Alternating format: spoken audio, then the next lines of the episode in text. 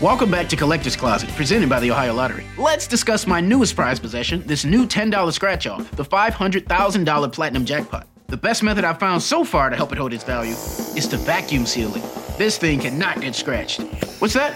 Sorry, my producer's telling me the only way it could be worth up to 500 grand is if I do scratch it? Okay, well, in that case, definitely don't overprotect your $500,000 platinum jackpot scratch offs. Play them. Lottery players are subject to Ohio laws and commission regulations. Play responsibly. There's a new class of blockbuster drugs. Drugs like Ozempic. They're changing bodies. And all of a sudden, just the weight starts falling off. Fortunes. It just got too expensive. They're just bank breakers. And industries. There was a lot of excitement, there was a lot of skepticism. The impact of these drugs from business to health is just beginning. From the journal, Trillion Dollar Shot. Find it in the journal feed wherever you get your podcasts. Something to note Journey to the West, the primary source of the Monkey King myth, is an incredibly detailed tale. Not every story from the novel's 100 chapters have made it into this retelling. For this episode, we've selected those we felt are the most dramatic and entertaining and supplemented them with additional research into Chinese traditions. Our myths may not always be the version you're familiar with, but we hope you'll enjoy them. This episode features dramatizations and discussions of cannibalism, extreme violence, and sexual harassment. Listener discretion is advised, especially for listeners under 13. Sun Wukong, the Monkey King, was trapped. Stone pressed in on every side of him. He pushed against the rock for ages before relenting and allowing his muscles to relax. He would try again tomorrow. He just needed a rest. He awoke in the dark and resumed pushing again with no success.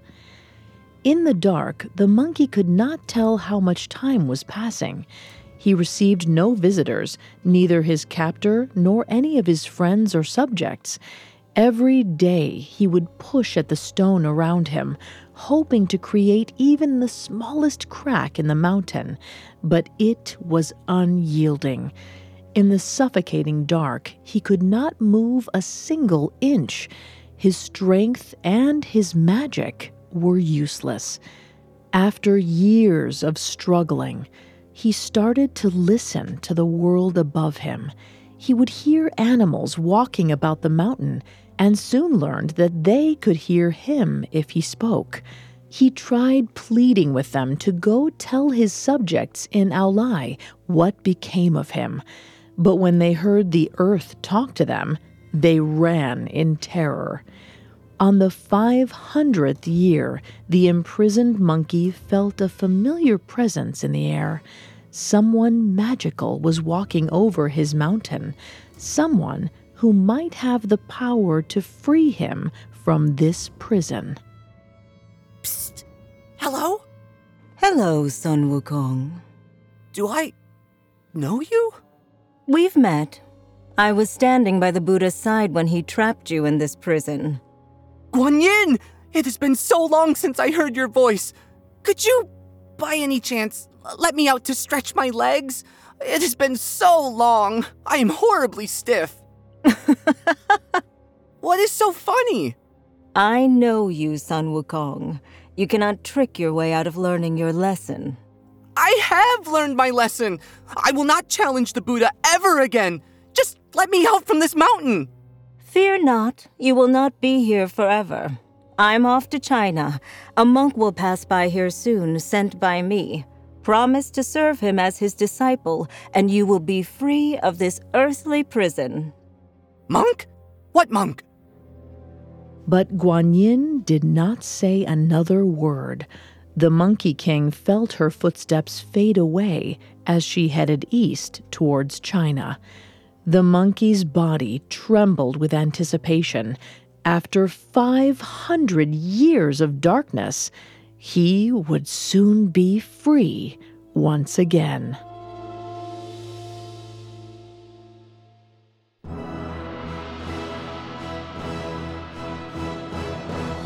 Welcome to Mythology, a Parcast original. Every Tuesday, we present dramatic stories from ancient mythology and explore their origins. I'm your host and narrator, Vanessa Richardson. You can find all episodes of Mythology and all other Parcast originals for free on Spotify or wherever you listen to podcasts. To stream Mythology for free on Spotify, just open the app and type Mythology in the search bar. At Parcast, we're grateful for you, our listeners. You allow us to do what we love. Let us know how we're doing. Reach out on Facebook and Instagram at Parcast and Twitter at Parcast Network. And if you enjoyed today's episode, the best way to help us is to leave a five star review wherever you're listening. It really does help. Today, we're continuing the story of Sun Wukong, the Monkey King. This is part two of our three part series. In last week's episode, the Monkey King learned magical abilities that made him an unofficial immortal. However, his pride upset the Jade Emperor, who sent forces to conquer him. When that did not work, Buddha sealed the Monkey King underneath a five peaked mountain. The Monkey King stayed there until Bodhisattva Guanyin gave him hope hope that a monk would pass by the mountain on an important mission, a mission he would be able to assist with. With today's episode, we're beginning the main plotline of Journey to the West, the 16th century Chinese novel in which the Monkey King plays a key role. A key role, but not that of the protagonist. That part belongs to Tang Sanzang, who is called Tripitaka in some English translations.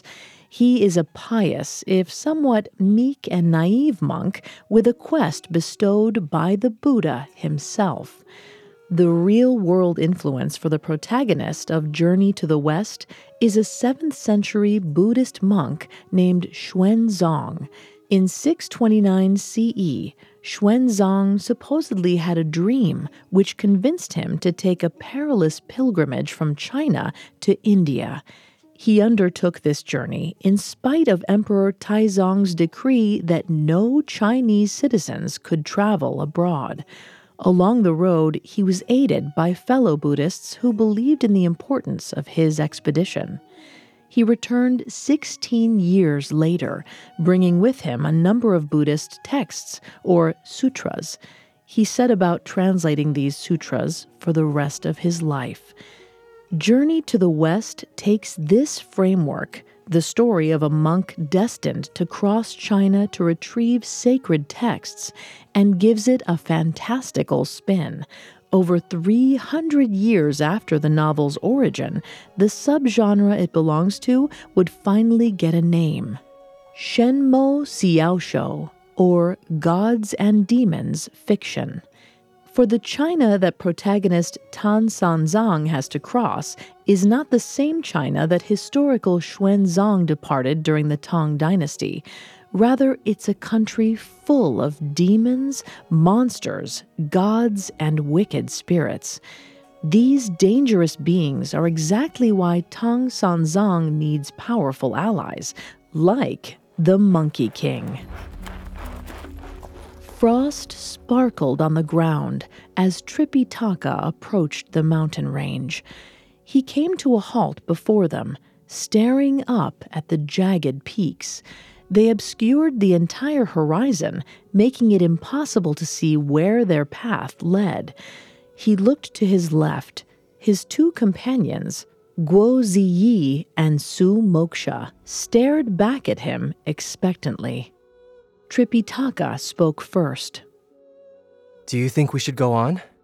I promised the Emperor I would keep you safe on your path, not choose the path for you. Of course. Well, I think we should go forward. We will at your command. If I may make one request. What is it, Guoziyi? With your permission, may I take a drink of wine before we continue? Merely to stave off the chill in the air. We are to refrain from sin, Guo. This is a holy journey. As it pleases you. Tripitaka could not help but feel a little guilt for remanding his companion, but he held his head high. Guan Yin told him it was a sacred task to retrieve these scriptures from India, so he would not apologize for his piety. She had given him the title Tripitaka after the collection of sacred texts he'd set out to recover. He would not defile this designation. The three men set off into the mountains, but within an hour, the trail had disappeared. The trees closed in on the riders. The slope grew steeper and steeper, causing their pace to slow. Tripitaka's horse neighed with agitation. She could smell something wrong in the air. Tripitaka looked about the clearing. He saw nothing amiss, just forest and rock. Suddenly, the ground beneath them began to shake. Tripitaka exchanged a glance with Guo. He could see in Guo's eyes the same fear he felt in his heart. Neither of them knew what to do. A moment later, their horses made the decision for them. The horses surged into the wilderness, carrying their riders with them in a mad dash for stable ground. Branches and twigs struck at Tripitaka's face, cutting sharp scars in his cheeks. And then the ground gave way beneath them. All three men fell into a pit. Their horses buckled beneath them, and Tripitaka found himself sprawled among loose earth and piles of their supplies. His vision was obscured by dirt, and his head stung where a rock had struck it. He rubbed his eyes with a stinging hand, trying to orient himself. Guo, Su, do you live? that sounds like a yes. What happened? Shh. The three men looked up to see a band of ogres leering over them. Three stood out amongst them one which looked like a tiger, another like a buffalo, and the third like a bear. The tiger ogre leaned in and plucked Su from the pit. Please, mighty demons, we are on a mission from the Buddha of most sacred importance. Let us free, and it will be great for your karma. Ho, ho, ho! This is far better than I could have hoped for. We'll eat him last, and we'll all be able to live forever. Tripitaka's heart sank. He had heard rumors that evil spirits in the wild thought that eating the pious would grant them immortality but he had never believed them until now, as he was being bound to a tree by those very ogres. Once they secured him, they turned away to prepare for their awful meal. A cooking fire blazed in the thicket of trees. The gang of ogres gathered around it. Guo Ziyi and Su Moksha were dragged into the ring, and Tripitaka lost sight of them. Their screams set Tripitaka's teeth on edge. Then, suddenly, they were silent. The smell of burning meat wafted over to where Tripitaka sat. His stomach turned over in disgust. He closed his eyes and attempted to meditate he tried not to think about becoming the ogre's breakfast, or worse, their dessert. Tripitaka had promised the emperor he would return in three years' time. He had not even made it a week. He prayed that in his next life he would be more prudent. Tripitaka. Tripitaka's eyes shot open. The sun had fallen, and the forest was now utterly dark, save for the dimming light of the ogre's fire. But he felt a comforting presence hover by his shoulder Bodhisattva Guanyin herself. Guanyin? How did you know I was in danger? You have many friends in the heavens, Tripitaka. The planet Venus saw your plight and sent for me immediately. We all wish to see you succeed in your journey. But my supplies and companions are lost. These knots are too tough. I am doomed to failure and death. I have let Buddha down. The ropes encircling Tripitaka's body split and fell away from him. A gentle breeze stirred the hairs at the back of his neck. He turned and saw a horse standing in a nearby clearing, as if waiting for him. Tripitaka took off at a sprint, pulling himself into the saddle. The second he touched the horse's back, it surged into the undergrowth. This was not the galloping of a panicked steed. This horse knew where it was going. Trees whisked by in the dark.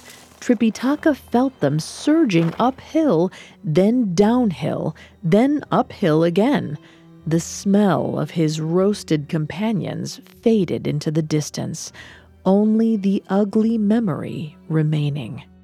Then, without warning, the horse stopped. Tripitaka looked around. The stars sparkled above. He gazed out onto a valley bordered by five mountains. What do you mean bringing me here, Guan Yin? I have no bearings and no guidance but this horse. What is this? Not another trap?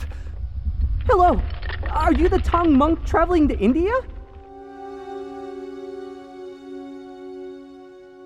Up next, Tripitaka meets the Monkey King and starts to gather a band of magical followers to aid him in his quest. Oh, it's such a clutch pickup, Dave. I was worried we'd bring back the same team. I meant those blackout motorized shades. Blinds.com made it crazy affordable to replace our old blinds. Hard to install? No, it's easy. I installed these and then got some for my mom, too. She talked to a design consultant for free and scheduled a professional measure and install. Hall of Fame son. They're the number one online retailer of custom window coverings in the world. Blinds.com is the GOAT. The GOAT. Go to Blinds.com for up to 45% off. Blinds.com. Rules and restrictions may apply. Now, back to the story. Tripitaka was given a sacred charge by the Bodhisattva Guanyin to retrieve sacred texts from the West and bring them back to China. But his journey was not off to a great start. Within a week of setting out, he had wandered into the two forked ridge, where both his companions had been killed and eaten by ogres. A last minute rescue from Guanyin was all that saved Tripitaka from being the demon's next meal. She had returned his horse to him with fresh supplies. But now he was on a mountain in the middle of nowhere, with no clue which way was west. He would have been completely lost if the mountain had not spoken to him. I am sorry. Who are you? My name is Sun Wukong. Release me, and I will protect you in your journey to the west. How do you know who I am? We have a mutual acquaintance in Guanyin. I would not quite call her a friend, since we have not spoken much over the last few centuries. Can you show me the way? More than that, release me, and I can defend you from any demons or spirits you encounter. I cannot shift a mountain. You do not have to. All you must do is wish for me to be free. Why should I trust you? Who else is going to rescue you from this tiger? Tripitaka nearly jumped out of his skin in shock. A black and orange shadow flitted along the underbrush near him. Its bared fangs dripped with saliva. As it approached him, step by step, Tripitaka wished with all his might that the strange voice was free so it could rescue him. The earth beneath Tripitaka's feet burst open, and a monkey leapt forth. It swung a staff in its hands, glistening as it sliced through the moonlight. Tripitaka could have sworn the staff grew longer and shorter in the monkey's hands as he thrashed the tiger again and again until it was dead. You did not have to kill that beast. Why not? It was efficient. Plus, we now have meat and fur for the road. I do not eat meat. More for me, then. Tripitaka spoke to Sun Wukong over the campfire that night. Sun Wukong told him about his time as the Monkey King, how he had fought every immortal heaven could throw at him, and how it was only through the Buddha's trickery that he had been imprisoned. The monkey's eyes glittered with delight as he told the story, but something different was in there that Tripitaka could not quite ascertain. Was it melancholy? Did 500 years under the mountain make this mischievous little monkey regret his past deeds? But almost as soon as Tripitaka had seen the look, it was gone. Sun Wukong was back to his brash and confident self, laying out the perfect plan forward. In spite of his rude manner, Sun Wukong gave Tripitaka a sense of confidence, and they set off the next morning with renewed hope that their goal was achievable. The next day, Tripitaka was riding down the road with the Monkey King Sun Wukong by his side, wearing the tiger skin as a robe. They approached a band of five burly men going the other way. Each one of them was heavily armed with pikes and swords. Tripitaka hesitated, but Sun Wukong reassured him with a look. If they made trouble, he would handle it. Sure enough, the lead man held out a hairy palm, spare hand gripped around his sword hilt. Stop where you are! Give us your horse and your packs if you hope to escape with your life. How dare you, sir! Sun Wukong, what are you doing? Shh! We are but poor, innocent monks on our way to the western regions. Who are you to demand payment from us? Tell me your names. we are robber kings, mountain lords among the benevolent. The first of us is called Eye That Sees and Delights. The second, Ear That Hears and is Angry. The third, Nose That Smells and Covets. The fourth, Tongue That Tastes and Desires. The fifth, Mind That Conceives and Lusts. And the sixth, Body That Suffers and Supports. Who might you be? Monkey, I think we should do as they say. I ask again. Who are you? I am Sun Wukong, the Monkey King. But you may call me Ape that fights and wins. The lead bandit drew his sword and charged at the monkey. He swung his blade low at Sun Wukong's head in a blow that could shear the small beast in half. But Sun Wukong stepped out of the way and the sword whistled through empty air. The other bandits joined the fray, swinging and hacking at the monkey, who nimbly dodged each of their blows. When they were panting heavily, he finally made his move. He reached up behind his ear and withdrew his staff, which had been hidden there. The bandits, seeing the glint in his eye, turned to flee. Tripitaka watched as Sun Wukong sailed in between his opponents. He hopped and slid between their weapons, striking them where they were least protected. It seemed like sometimes he didn't even touch the ground between blows. The few times they managed to strike him, their blades skirted off uselessly, as if Sun Wukong was made of stone. In a few moments, all of the bandits were lying on the road in a pile of blood and broken swords. Sun Wukong stripped them of their armor and carried their belongings back to Tripitaka, a pleased look on his face. There! We have robbed the robbers! You had no right to kill them. They would have killed you! A priest should be ready to die rather than commit acts of violence. What is the good of non violence? If I never killed anyone, I never would have become the great sage, equal to heaven. and you never would have been in prison for 500 years. Do you want to go to India on your own? Because I don't have to become a monk. I could just leave you right here. Grumbling with resentment, Sun Wukong leapt into the air and alighted on a cloud. He rode it off into the distance, grumbling at the pig headedness of priests. He would never become one of them. He had barely gone a hundred leagues when a familiar figure appeared beside him on his cloud. It was the Bodhisattva Guan Yin. What are you doing, Sun Wukong? God! Guan Yin! I. Well, I tried to join your Tang monk on his journey, but he did not appreciate my help. I'm going back to the Water Curtain Cave, where I will be properly appreciated for my talents. Go back to Tripitaka and try harder this time. He's young and naive, but wise in ways you do not see yet. You can learn from him just as he can learn from you.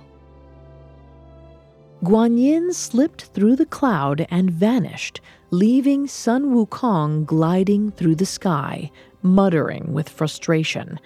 Finally, Sun Wukong sighed, loudly enough that even the Jade Emperor could hear his reluctance, then flew back to where he had left Tripitaka. He found Tripitaka making camp by the side of the road, the monk barely seemed to have noticed Sun Wukong's absence, which made Sun Wukong all the more furious. The least Tripitaka could have done is gotten himself embroiled in horrible peril while he was away. Tripitaka looked up as the monkey approached. He grinned happily. Sun Wukong, so glad to have you back. I'm sorry, Master.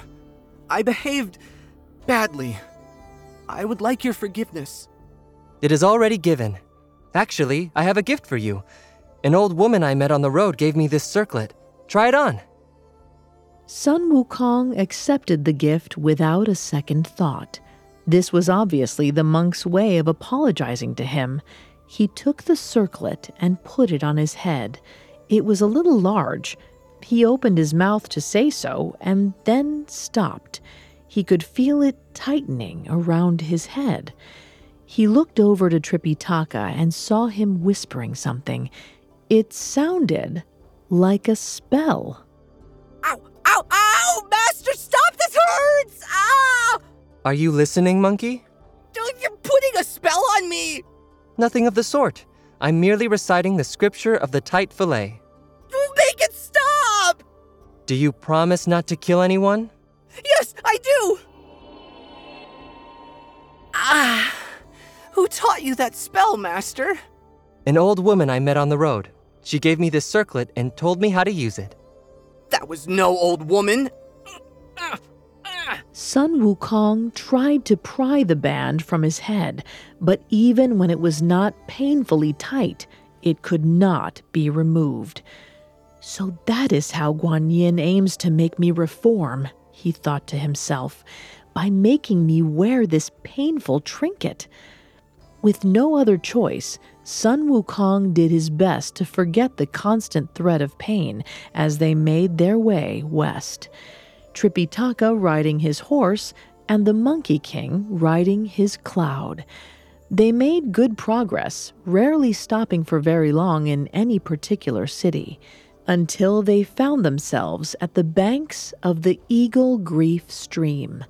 Midwinter had set in, and icicles hung from every tree. The river itself was nearly frozen solid, so it did not look difficult to cross. Something stirred beneath the ice as Tripitaka's horse stood on it.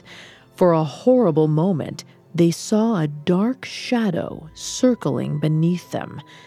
The river burst and a dragon emerged. Tripitaka fell from his horse back onto the snowy bank. The dragon reached out and swallowed the horse whole before vanishing back under the water. Tripitaka and the Monkey King sat by the riverbank, stunned, trapped.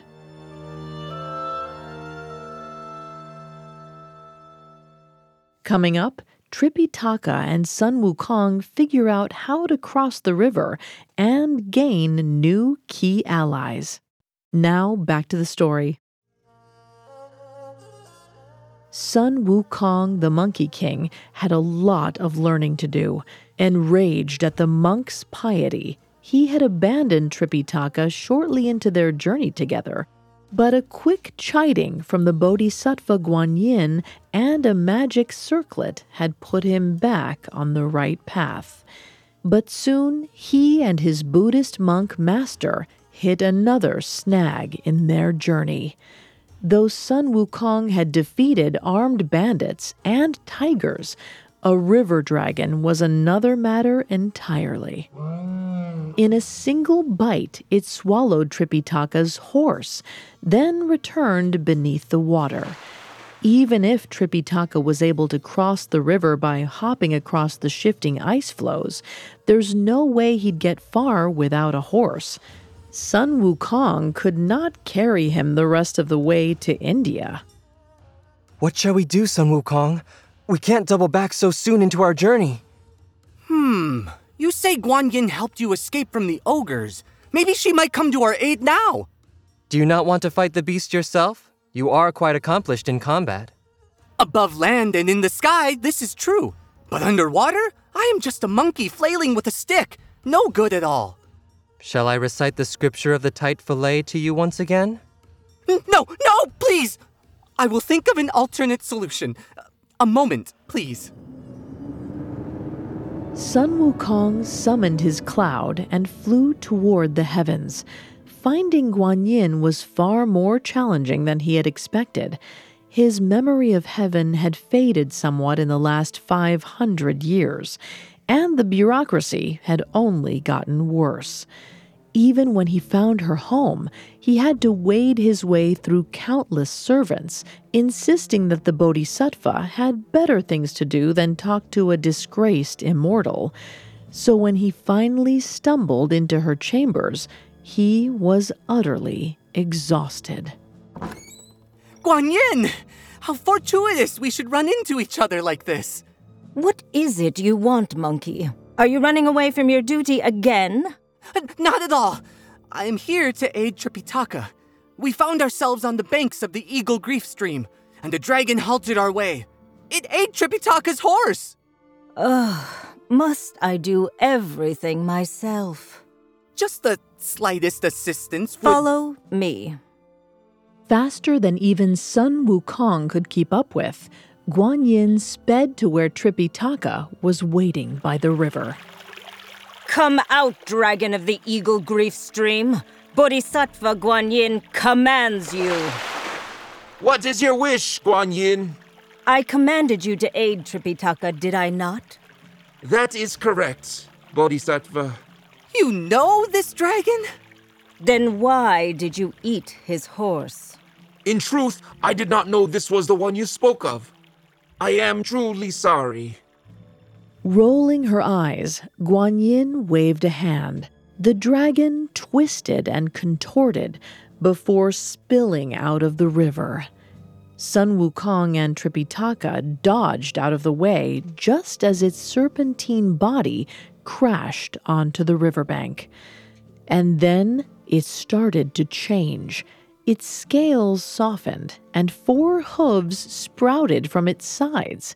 The fearsome jaws twisted and molded into the snout of a horse.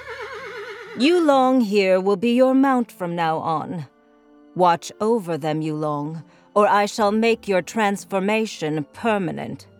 I warn you all, do not rely so heavily on my guidance in the future. You will not make it far without being able to solve problems on your own. Yulong was a finer mount than Tripitaka's horse had ever been. Tripitaka climbed onto his back, and they set off at a pace that no ordinary horse could match. A frozen river was no challenge for a steed that used to be a river dragon. Sun Wukong rode beside them on his cloud, idly picking at the circlet on his head, wishing he could pluck the thing off and throw it into the icy water. They set off through the valley, crossing rivers, going up and down hills, always following the setting sun. After many months of travel, they happened upon a small farm. Standing outside it was a man and a woman. The man was old, bent over, and sobbing into his hands. A young boy leaned over him, trying to comfort him. Tripitaka rode forward and called out in greeting. Hello! Please, sir, do not hurt us. We have nothing of value here. Relax. We are Buddhist monks, taking part in a sacred journey. Right. Pardon my master. He is not well. What is the matter with him? He. You must forgive me, my lord.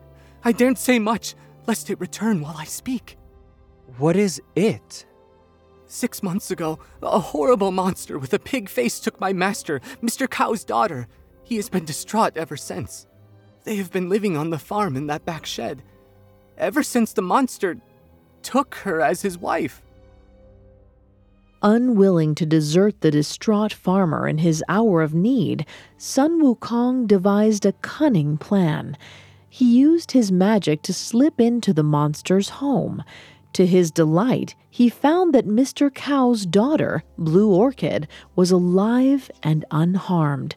Using his magic, he spirited her outside and bade her to hide.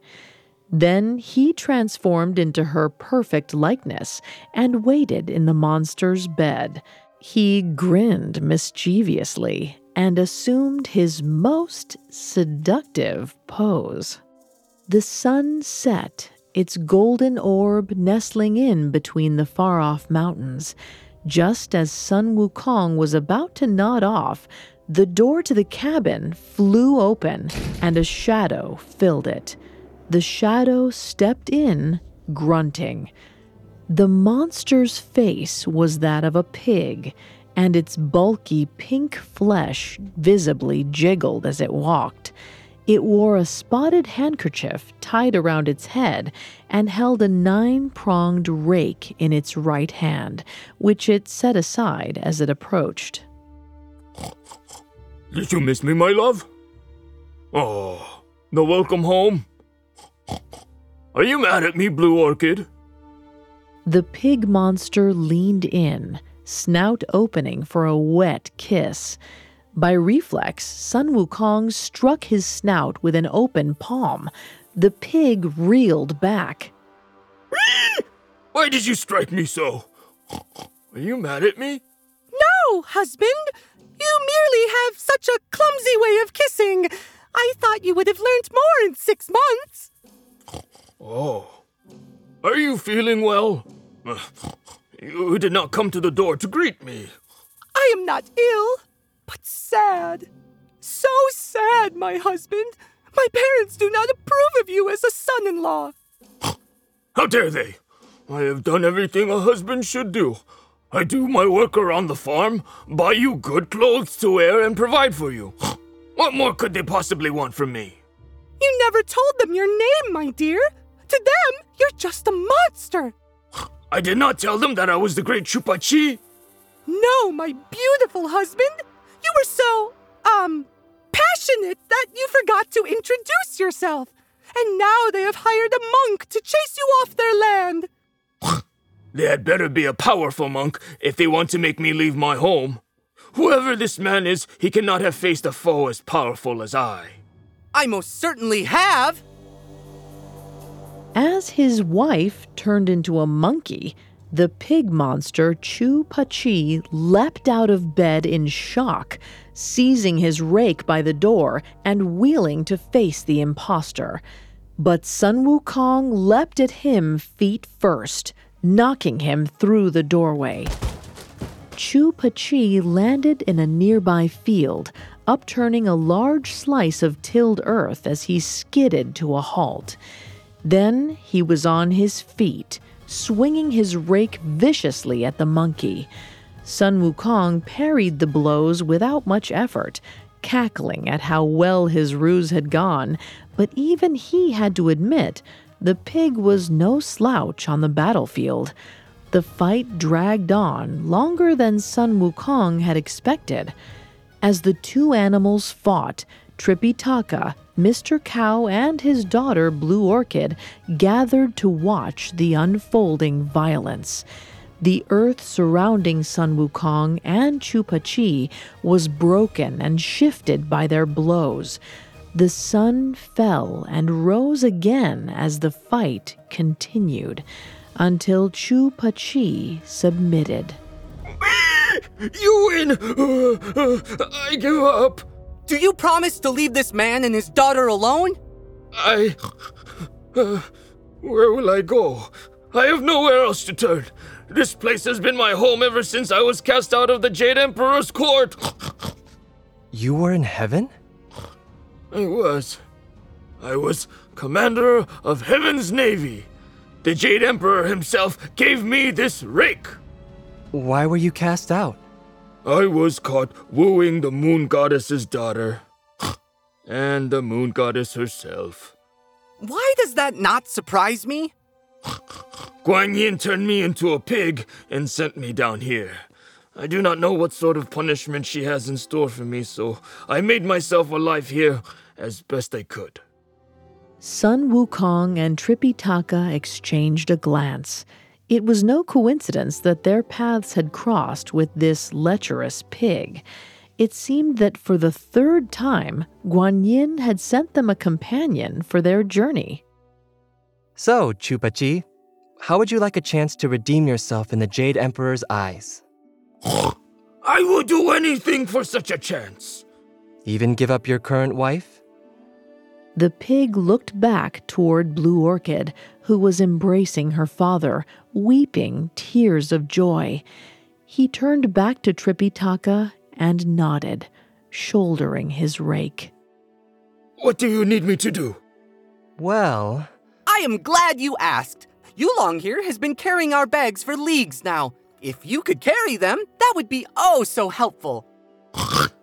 Am I to be a pack mule all the way to India? Not at all. You shall be more of a pack pig. Chupa Chi grumbled as he shouldered the saddlebags. Sun Wukong grinned. The magic circlet may have left him at Tripitaka's mercy, but having someone of his own to torment would make this trip so much more fun. Freshly resupplied from Mr. Gao's farm, they set off. Sun Wukong sailed over Chupa Chi's head as they went, just out of reach of his rake.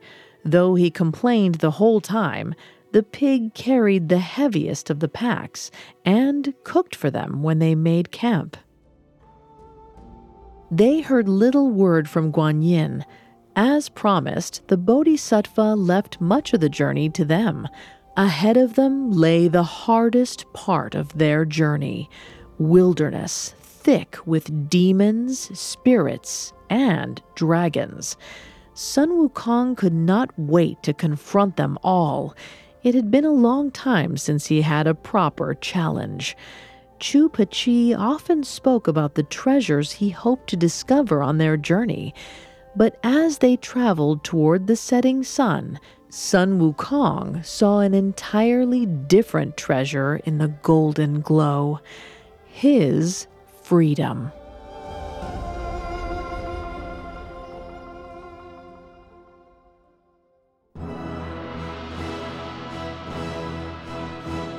Next week, we'll conclude the story of the Monkey King as Tripitaka's band faces demons, dangers, and eventually finds their way to the Buddha himself and receives their rewards. Thanks again for tuning in to Mythology. You can find more episodes of Mythology and all other Parcast originals for free on Spotify. Not only does Spotify already have all of your favorite music, but now Spotify is making it easy for you to enjoy all of your favorite Parcast originals, like Mythology, for free from your phone, desktop, or smart speaker. To stream Mythology on Spotify, just open the app, tap Browse, and type Mythology in the search bar. If you enjoy mythology, you'll love my other podcast, Tales. Tales presents fairy tales the way they were originally told, orally and unadulterated. Traditional fairy tales aren't exactly suitable for children, and every other Saturday we dive into another dark, classic tale. And don't forget to follow us on Facebook and Instagram at Parcast and Twitter at Parcast Network. We'll be back next week with the conclusion of this epic tale. Mythology is a Spotify original from Parcast. Executive producers include Max and Ron Cutler. Sound design by Michael Langsner, with production assistance by Ron Shapiro, Trent Williamson, Carly Madden, Paul Mahler, Joshua Kern, and Freddie Beckley. This episode of Mythology was written by Robert Teamstra, with writing assistance by Drew Cole. The amazing cast of voice actors includes Jerry Courtney Austin, Mike Capozzi, Brian Kim, Sky King, Drew Lawn, Harris Markson, Albert Park, Jack Shulruff, and Jen Wong. Mythology stars Vanessa Richardson.